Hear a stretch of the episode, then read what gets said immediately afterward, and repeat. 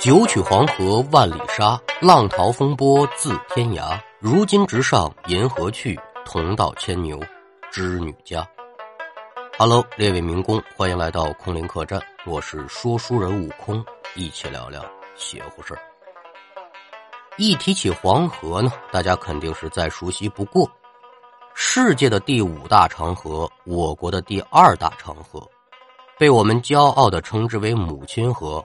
是中华文明最主要的发祥地之一。那黄河发源在哪里呢？青藏高原有个巴颜喀拉山脉，最后注入到渤海，全长约为五千四百六十四公里。您跟地图上一看，这条河是个几字形。黄河水看起来总是不老干净的，浑浆浆的哈。那这个主要是因为黄河中段呢。要流经黄土高原，夹杂着大量的泥沙下来。那这个泥沙有多少呢？一年十六亿吨，其中有十二亿吨直接就进了大海，剩下的就留在了下游，变成了冲积平原。哎，您在这个平原上头是种树也好，种庄稼也罢，土质是特别的适合。也正是因为黄河水中带沙的原因。就导致中下游很多河段的河床开始不断的变高，这个就麻烦了，给两岸的居民带来不少的隐患。干嘛呀？河床一高，它就闹水。为了解决这个问题，两岸的居民在每年冬天，趁着黄河断流的时候，就会组织大量的人力对河床进行清淤。那咱们今天要讲的故事呢，就是黄河清淤过程当中发生的一件震惊全国的邪乎事要听书，您往一九八四年山东德州孙庙村来看，村长孙德旺对于今年的河道清淤工作的动员呢，还是没费什么劲儿，每年都得干，还是老规矩啊，一家出一个壮劳力。妇女老人负责生火做饭，还有那个谁，老李家，还有那老钱家，你们两家不是没时间吗？出钱啊！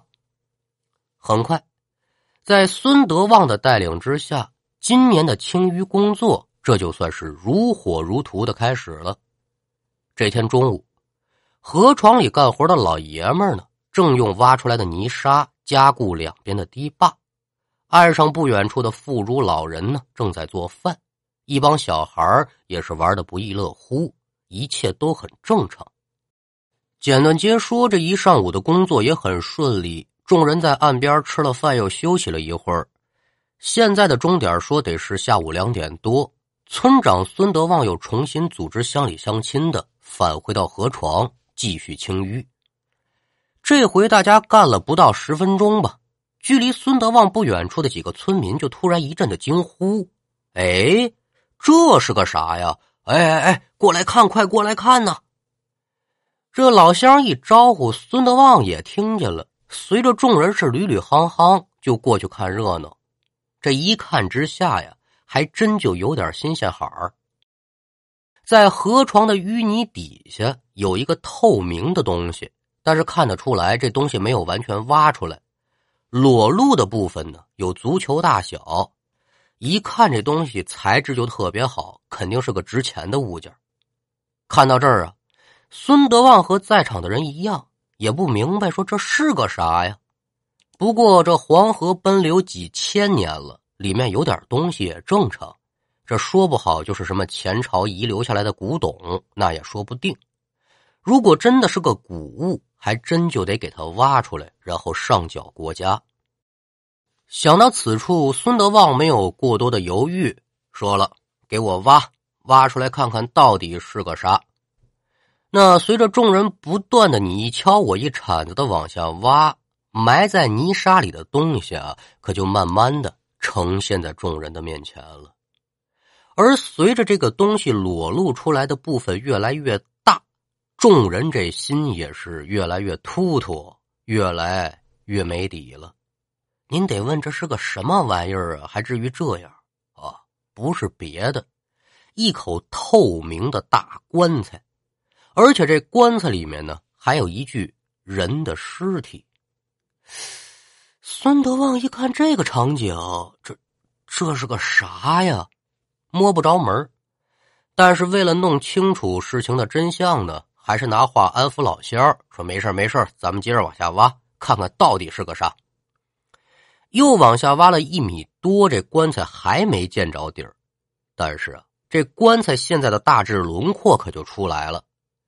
几个人仗着胆子把棺材上的泥沙清理干净，孙德旺就看见坑里面的棺材这个造型跟普通的棺椁呢是没什么差嘛，他就奇怪，说这个造型水晶的、透明的，没见过。这还不是最特别的，让在场的人感到最为惊奇的是，这棺材里面呢，装的全都是类似于水的液体，而且这里面还有鱼在里面游。另外呢，棺材里的尸体长相是十分的模糊，看不清楚，大抵就知道应该是个男的，身上穿的衣服呢，看样子是两件而河床里挖出奇怪棺材的事情，马上就传到岸上了。岸上的男女老少呢，也跟着下来看热闹。其中就有这么个老头姓卢。这老卢头是个阴阳先生，赶上前几年那个特殊的时期呀，老卢头也是为了保命，一路呢就跑到了孙庙村，从此开始隐姓埋名，定居在此，也算是保下了一条命。因为老卢头略懂医道，平时村里谁有个大病小灾的呢，老卢头也能给帮忙治治。而且谁家有个婚丧嫁娶，老卢头也帮忙操持着，在村里面人缘特别的棒。中午在家吃完了饭也没什么事儿，就来这河边呢闲溜达。这就碰巧听说河底下呢挖出了一口大棺材，而且还是透明的。哎呦！我活了大半辈子了，还没见过透明棺材长啥样的，我得去看看去。那孙德旺一见这老卢头来了呢，连忙上前就问：“呃，卢叔，您来了，您您老见多识广的，给看看，这到底是个啥呀？”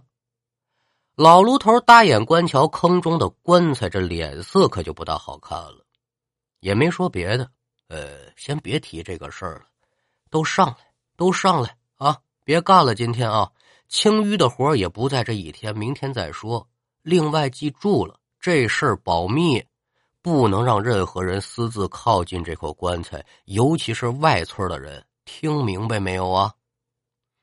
孙德旺一见这老卢头说的是一本正经，心中就觉得这事儿是有点邪乎，连忙点头答应，嘱咐在场的人说：“我告诉你们啊，今天这事儿谁也别往出说。”另外一个，各家各户的老爷们儿管好了你们家的娘们儿和自己的孩子，没事别他妈到处瞎跑去。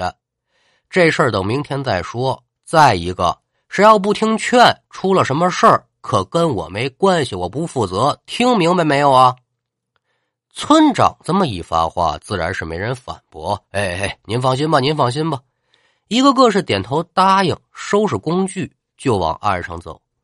叔不要麻烦，一夜无话。次日天明，老卢头可就先行一步来到挖出棺材这个深坑的地方了，在附近看了看，然后又在棺材四角指向的方向各走了几步，神秘兮兮的呢，就说：“哦，这就对了，看来还真是这么回事那您得问怎么回事啊？别着急，慢慢往下听。那没多大一会儿呢，孙德旺也带着村民来到河床上了。就见老卢头对众人说：“这所有属龙的或者不属龙，但是阴历十二月生人的呢，都退到河岸上去，别在这站着。听明白没有？”大家刚开始一听老爷子这话呀，一愣。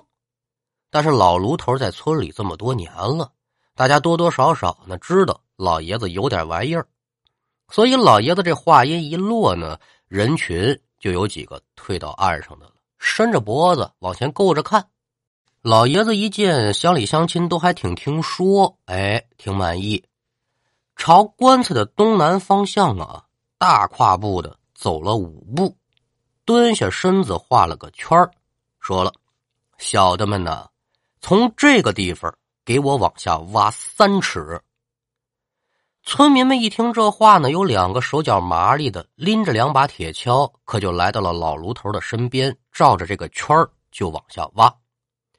村长孙德旺是不明所以，就来到了老卢头的身边，就问说：“卢叔啊，您这是啊？不着急，不着急，等会儿就知道了啊。”庄稼汉子干活很麻利，这在老卢头画那个圈上，不大一会儿。就掘出了一个三尺深的坑，其中一个人可就说了：“哎，这里面有青蛙。”老卢头听闻是大跨步的走上前去，蹲下身子一看呢，就看见这个坑里面密密麻麻拾了只青蛙。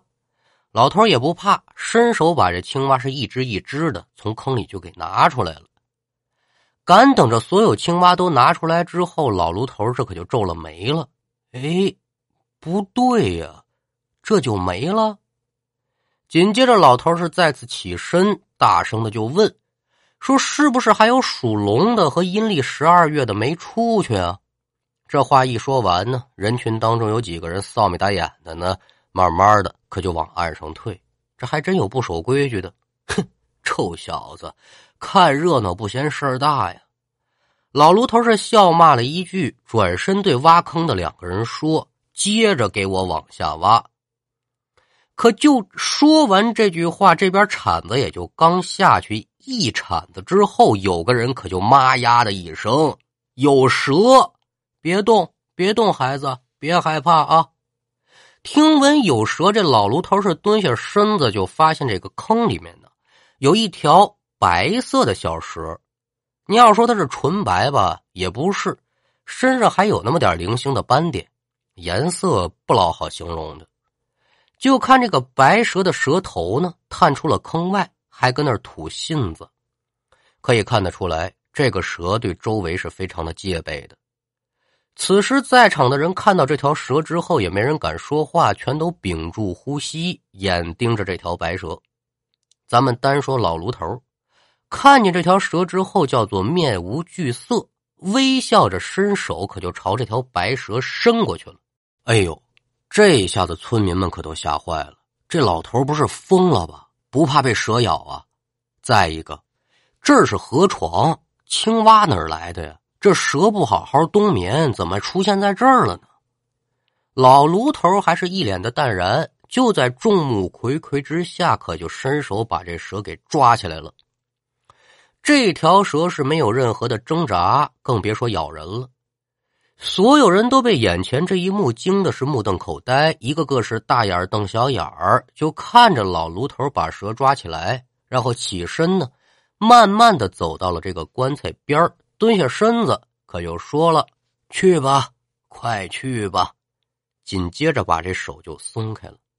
您再看这条小白蛇，竟然飞快的就爬到了那个坑底下，之后到了棺材旁边，贴着棺材，可就钻到了土里。很快就消失不见了。一看这白蛇不见了，岸上的众人也是议论纷纷呢。这这蛇上哪儿去了？蛇还会打洞？没听说过。哎，再一个，卢叔，这蛇哪儿来的呀？反正是各式各样的问题，这可就在人群当中嚷嚷开了。老卢头打磨打磨手，得了得了，先上岸。另外啊，把岸上那几个属龙的叫下来，其余的人在岸上等着。不准踏进河床一步。很快的，村民按照老头的吩咐回到岸上，把岸上那几个属龙的又给换下来了。几个属龙的人来到老卢头的身边，老卢头从口袋里面拿出一个黑色的小狗形状的剪纸，就交给几个人了，说呀：“你们到坑底下，然后把这些剪纸全都贴在棺材上。贴完之后。”拿着铲子往下挖，直到挖出东西为止。几个属龙的人呢，虽然是不明就里，但是还是从老爷子手里把剪纸接过来了，一个个跳入坑中，就开始把这个剪纸往棺材上贴。很快呀，这个剪纸就一张不落的全都贴在棺材上了。接着，几个人就开始拿工具往下面挖。与此同时，老卢头就在坑上面拿出了三支香，点燃之后插在了地上，嘴里面也是念念有词。紧接着就拿出了一个类似于令牌的东西，往地上一插。而就在老卢头刚把令牌插到地上的时候，这个时候棺材里面可有变化了。只见呢，那些游动的鱼此时好像就受了惊吓一般，来回的游，游的特别的快。棺材底部的尸体也开始慢慢的往上面飘。坑底下的几个人看见棺材里发生这个变化，一个个吓得是体似筛糠，手中的动作也就停了。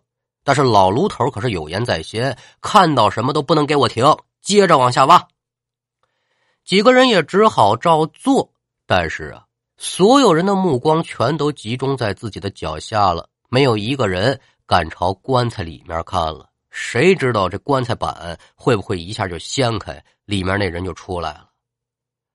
老卢头在坑边上就看着棺材里的变化，就在尸体飘到距离棺盖还有三十公分的时候呢，从尸体的下方一条白蛇也跟着游上来了。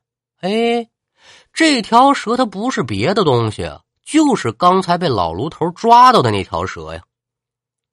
也就在此时，老卢头就听到咔嚓的一声从坑里传来。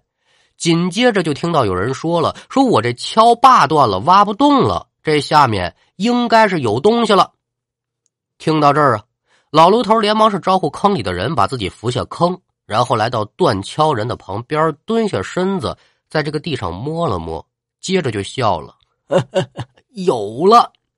很快，老卢头拿手一点点的，可就把这泥沙扒拉开了。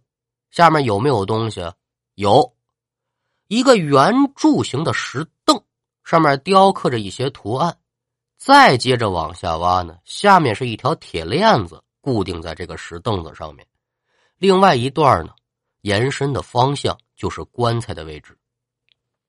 老卢头站定身形，拍了拍手，说：“你们几个给我使劲的拽这条铁链子，一会儿别管发生什么，你们都不用害怕，拉就行了。出了事儿我负责。”哎。几个人答应一声，就开始动手拉这条铁链子。就在几个人把这个铁链子刚刚拉动一下的时候，老卢头就看到棺材的一头就稍微震了一下，里面那条白蛇此时也来到了尸体的上方，可以明显的看得出来，这白蛇的头部是顶着尸体，似乎是在阻挡这个尸体往上面升，而且随着几个人拉动这条铁链呢。棺材这也是一上一下的震动，哎，您说这玩意儿神不神哈？里面的尸体呢也往下开始降，里面的鱼呢也是四处游荡，特别的惊慌。这个过程持续了约么得有十多分钟。这铁链子虽然可以拉动，但是呢没什么太大的效果了。老卢头子就有点着急了，接着就叹气了，嗨。为了个人的私利，不惜霸占着龙血，造福自己的后代子孙，全然不顾我黎民苍生。既然现在被我发现了呢，我可不能让你得逞。既然你是冥顽不灵，那我甘愿用我的性命来断了你的阴谋，让你这阴险狡诈、自私自利之人不得轮回。老爷子这番话说完之后，村民们都不大明白什么玩意儿又死又活的呀，说的怪瘆人的，不懂。还没等想问问这老爷子是什么意思的时候，就见这老头啊拿着脑袋奔着那个棺材，可就撞过去了。几个人一看老爷子这是有什么想不开的，连忙就想去拉去。老卢头可就伸手了，说谁也别过来。那随着老卢头这一下一下的撞，很快呀就成血葫芦了，满脸是血，而这透明的棺材也开始剧烈的震荡，里面的尸体下降的速度也更快了。与此同时呢，站在岸上这些人虽然不知道坑里面的情况，但这耳朵里面可就能听到轰隆隆、轰隆隆。原本晴空万里的日子，开始这天儿啊。也变得阴沉下来了。老卢头也不知撞了多少下但是此时他这个意识可就有点模糊了，撞迷糊了。又撞了一下之后，老卢头就听到咔嚓，有什么东西裂开了。听到这个响声之后，老卢头是使出了最后的力气，说：“小的们，快上岸！”这话说完，老爷子就晕过去了。看到老卢头栽倒在地，再听赶紧上岸，几个人是连忙连拉带架的吧，就把老爷子弄出坑外，朝着岸上跑。众人是怎么上岸，老爷子是怎么医治，咱们暂且不表。单说几个人出坑之后，就见呢，这透明的棺材盖子开始慢慢的就出现了裂纹了。紧接着，咔嚓咔嚓咔嚓咔嚓，嘎嘣！您就得问了，说这是怎么回事啊？嗨，能是怎么回事啊？棺材板子裂开了，棺材里面那个水是不断的往出涌，没多大一会儿呢，就把这个大坑给填满了。里面具体什么情况，那谁也说不清楚了。咱们简短接说，老卢头躺在家中休息了半日，慢慢的这个神志可就恢复过来了。他就问说：“那棺材怎么样了？呃，那个坑现在什么情况啊？”村民说：“老爷子呀，您别担心，那个棺材板呢裂开了，水都涌出来，把坑也给填满了。”哦，那好，那好啊，这事儿估计是解决了。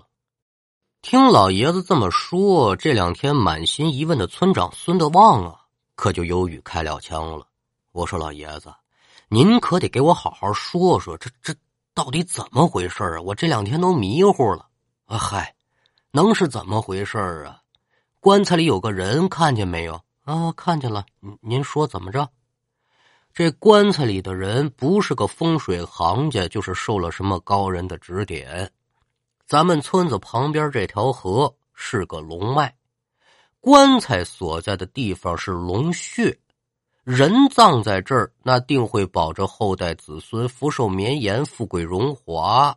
但是啊，这也坏了咱们一方的水土。说白了，这是个损人利己的办法。那条白蛇本是条小白龙，但是没想到啊，却被人从龙穴当中移到了别处。这龙离了穴，自然就失去了本身的作用。可喜的是，现在这风水被我给破了。棺材一破，这风水局 也就破了。老卢头一说完，孙德旺连忙就问：“哎呦，老爷子，您可真了不起！您怎么知道这么多呢？”“嗨，我不可说破呀！我若说破了，得折寿二十年。”更会给咱这个村子带来灾难，小子，别多问了。既然老爷子不愿意说，那孙德旺自然也不敢强迫，就吩咐人说：“得了吧，好好照看老爷子，你老人家呀，多多保重身体。”可是，发生了这么多邪门的事儿，您想想，那些参与清淤的村民，他们还敢下去吗？一个个都是犹犹豫豫的，谁也不愿意下。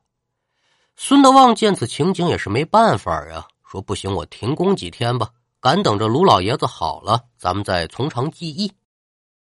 可是就在第二天，村长孙德旺只身一人来到河床，他想在河床周围转一转，他却惊奇的发现呢，昨天还满是水的坑，现在一点水都没有了，那个透明的棺材也不见了，哎。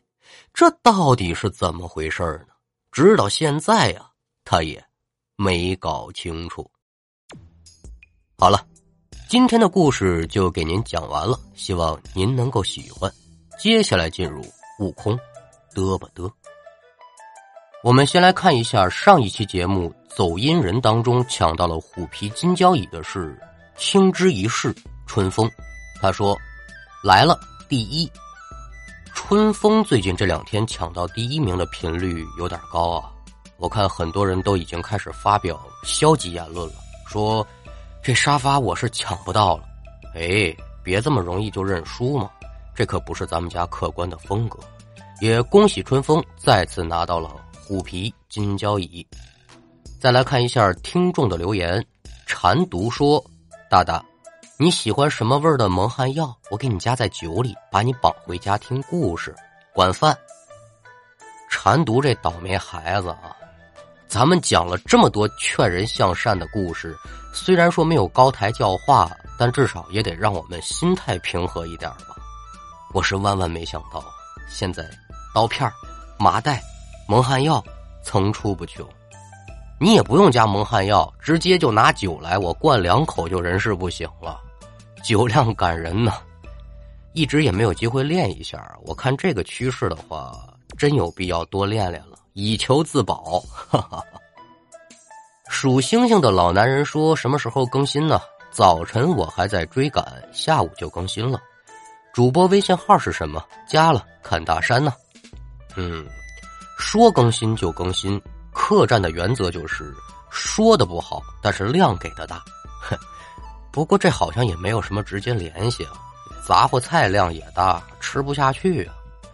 那悟空的微信号呢，已经贴在了专辑简介上。您乐意交个朋友呢，就添加一下。进微信群的方法也是一样的，在前面的节目呢也说过几次了，在此我就不多赘述了。欢迎您的到来。四月说：“大王大王，我来躺坑了。”一直忙工作，好久没听书了。听书只喜欢我大王讲的。最近追书的精神足了，睡眠好了，吃饭香了，小心脏也越来越强劲了。好家伙呀！欢迎四月回家啊！确实好久没有看到你出没了。敢等我再见到你，这心脏监视器都带上了。这工作也好，听书也罢，都没有自己的身体要紧啊。保重身体，这才是第一位的。没事就多冒冒泡，让大家知道呢，你挺好的。总玩失踪，大家可就要讨伐你了啊！那我们再来看最后的一条啊，不对，两条啊，是一个人的留言。格格说：“悟空，感谢你每天的陪伴，我是茶艺师，每天工作很清闲，有你陪伴一点也不寂寞。”另外一条是，故事也说好了，十戒也累倒了。悟空也该上闸板顺路洗澡了，明天还得拼命更稿呢。十分感谢您的收听啊！小小客栈刚刚营业不久，承蒙您不弃前来捧场支持。还有您改的这个结束语，让我突然反应过来一个问题啊！我才是客栈的掌柜的呀，凭什么每天我上闸板呢？这活他不归我干。洗了一个多月的脚了。好多听众呢也拿我开玩笑说：“你怎么天天洗脚？你你不洗澡吗？”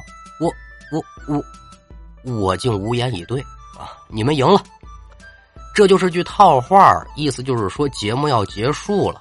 不过今天我必须得适当的修改一下了。好了，这天儿也不早了，悟空也已经卧倒了，石界也准备上完闸板偷看寡妇洗澡了啊啊！不对啊。石界也准备上完闸板去澡堂子洗个澡了。您了要听书，明儿个清早吧。